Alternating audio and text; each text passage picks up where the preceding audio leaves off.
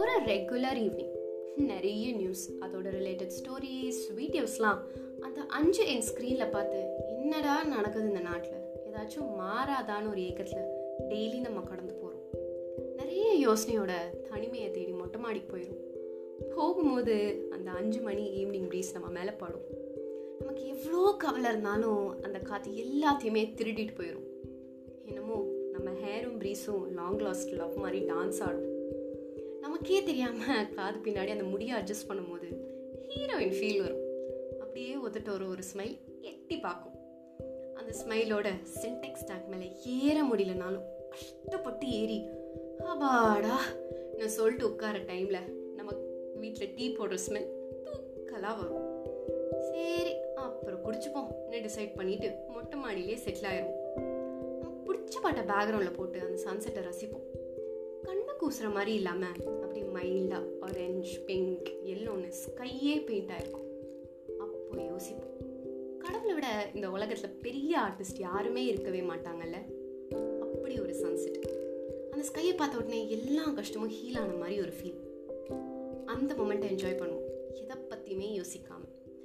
சன்செட்டை பார்த்துட்டே இருக்கும்போது நம்மளுக்கு இன்னும் நிறைய விஷயம் கண்டப்படும். நம்ம பக்கத்து வீட்டு பசங்க இ பாஸ் கிடச்சிருந்தா சொந்த ஊருக்கு போயிருப்பாங்க, ஆனால் இப்போது தாய்பாஸ் தான் அடிக்கிட்டு இருக்காங்க. இன்னொன்று ஒரு சைடில் லைஃப்பில் ஃபர்ஸ்ட் டைம் அந்த ஆண்டி மஸ்டர்ட் கலரில் ஒரு சுடிதார் போட்டுட்டு வெக்கத்தோடு நின்றுட்டு இருந்தாங்க.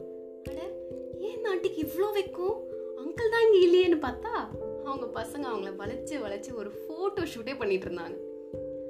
அப்புறம் மண் வாசனை வந்தது. மழை தான் பெய்யலையா, ஏன் இப்போ மண் வாசனைன்னு பார்த்தா நம்ம கீழ் வீட்டு தாத்தா அவங்க பிளான்ஸ்க்கெலாம் தண்ணி ஊற்றி ரிலாக்ஸ் பண்ண அவர் ராக்கிங் சேரில் உட்காந்து அவரோட மூக்கு கண்ணாடி அட்ஜஸ்ட் பண்ணிவிட்டு சுஜாதாவோட புக்கை கையில் எடுக்கிறார். சொல்லப்போனால் இந்த 3 மாதத்தில் 4வது வாட்டி அந்த புக்கை படிக்கிறார். ஈவினிங் 6 மணி ஆயிடுச்சுன்னு ஈஸியாக கண்டுபிடிச்சிடலாங்க. நம்ம பின்னாடி வீட்டில் இருக்கிற பாட்டி பூஜை செய்கிற சவுண்டை வச்சு தான். நம்ம ஸ்ட்ரீட்டுக்கே பிடிச்ச ஒரு பாட்டி இருப்பாங்கள்ல, அது இவங்க தான்.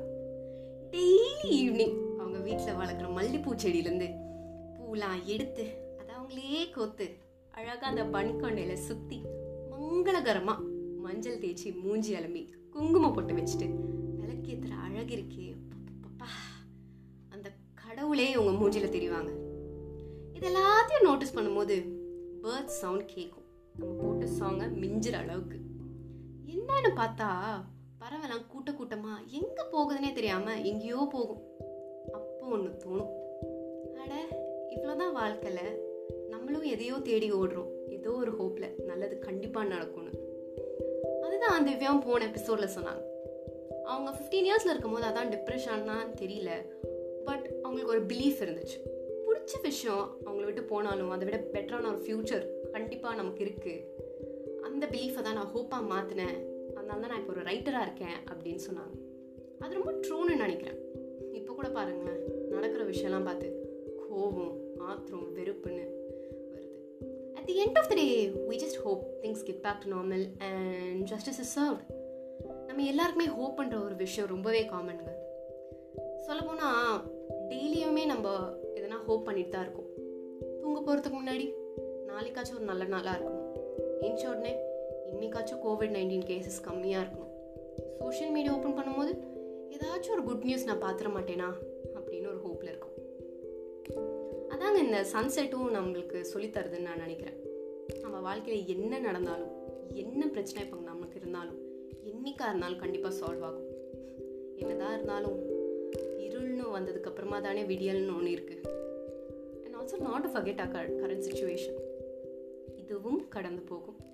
Let's hope for the best and stay strong. I hope நான் சொன்னது உங்களுக்கு கொஞ்சமாச்சும் ரிலேட் ஆகிருக்கும்னு நான் நம்புகிறேன். அப்படியே ரிலேட் ஆச்சுன்னா உங்கள் ஃப்ரெண்ட்ஸ்க்கு ஷேர் பண்ணுங்கள். அண்ட் உங்கள் ரிவ்யூஸை என்னோட இன்ஸ்டாகிராம் ஹேண்டில் mightytalksக்கு மெசேஜ் பண்ணுங்கள். Stay home, stay safe. Next எபிசோடில் ஒன் ஆஃப் கைண்ட் பர்சனோட உங்களை வந்து மீட் பண்ணுறேன். Till then stay tune. இது மைட்டி டாக்ஸ். நான் உங்கள் பிரதிபா.